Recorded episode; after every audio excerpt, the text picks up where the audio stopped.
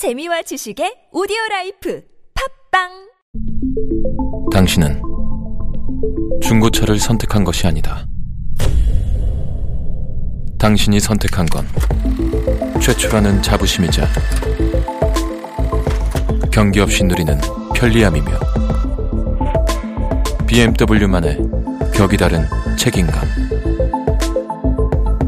당신은 BMW의 선택을 선택했다. BMW 프리미엄 셀렉션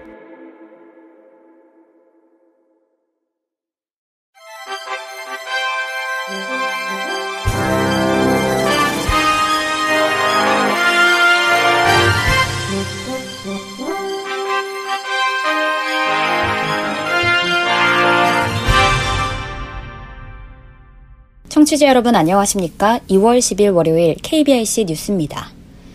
서울시가 올해부터 비독거 취약 가구의 활동 지원 시간을 독거 가구에 지원하는 활동 지원 시간의 80%까지 확대합니다. 또 지난해 7월 장애 등급제 폐지 이후 12 추가 지원 기준을 마련해 기존 인정 점수로 장애인 활동급여 등급을 받았던 장애인들의 수급 시간이 삭감되지 않도록 현 서비스 지원 종합 조사표상의 X1 합산 점수를 최고 360점, 최저 300점으로 정했습니다. 서울시는 이 같은 내용의 2020년 장애인 활동 지원 확대 계획을 발표해 장애인의 기본적 권리를 보장하겠다고 밝혔습니다.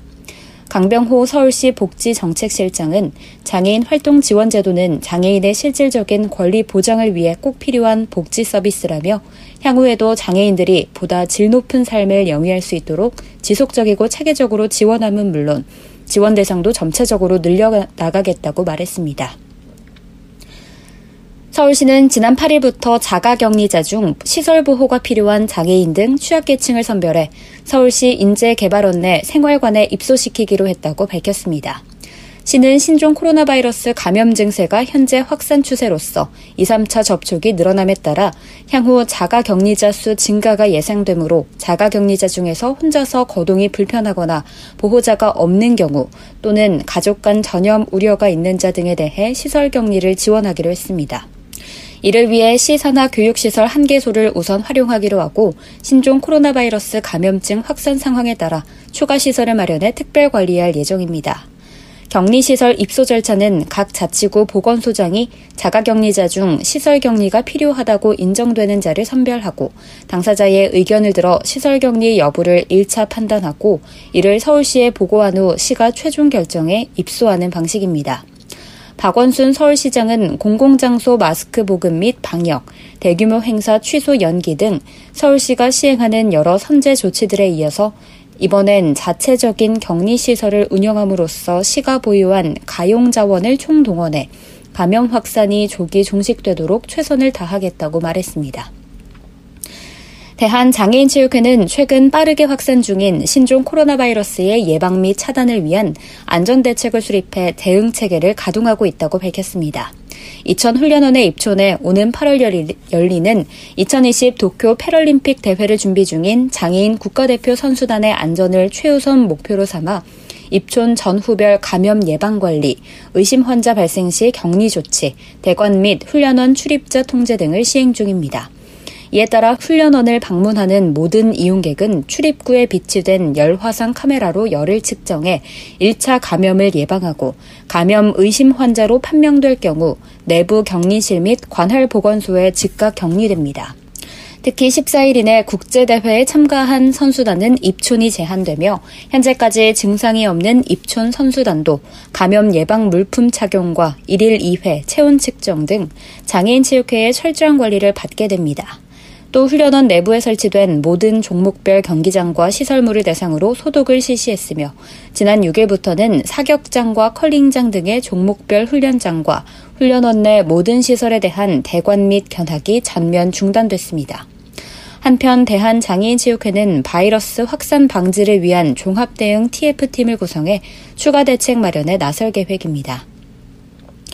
서울시는 자립에 성공한 장애인과 장애인 인권 증진에 기여한 개인과 단체를 발굴해 서울특별시 복지상을 시상한다고 밝혔습니다. 올해로 16회째를 맞는 서울시 복지상의 장애인 인권 분야는 장애인 당사자와 장애인 인권 증진 기여자 두 개 분야에서 후보자 추천을 받습니다. 추천받은 후보자들은 학계와 전문가, 장애인 단체와 진원의 수상자 등으로 구성된 공적 심사위원회 심사를 거치고 당사자 4명과 인권 증진 지원자 2명 등 총 6명이 선정됩니다. 신청 접수 기간은 오늘부터 오는 25일까지이며 시상은 장애인 주간인 4월 20일부터 26일까지 진행될 예정입니다. 경기도 성남시 장애인 권리 증진센터는 발달장애인이 이해하기 쉬운 안내책 장애인 복지시설 서비스 최저 기준을 출간했다고 밝혔습니다. 이 도서는 발달장애인이 장애인 복지시설을 이용하면서 알아야 할 정보와 권리들에 대해 쉽게 이해할 수 있도록 제작됐으며 성남시 한마음복지관, 피치마켓, 발달장애인 작가 4명이 제작에 직접 참여해 장애인 거주시설과 장애인 복지관의 서비스 최저 기준을 쉬운 글과 그림으로 구성했습니다. 센터 관계자는 장애인 복지시설 최저 서비스 기준을 통해 발달장애인들의 정보 평등을 희망하며 발달장애인 의사소통 지원을 위한 권익 옹호 도서를 지속적으로 출간할 계획이라고 전했습니다. 한편 이번에 출간된 도서는 2020년 2월 중 무료로 배포될 예정입니다.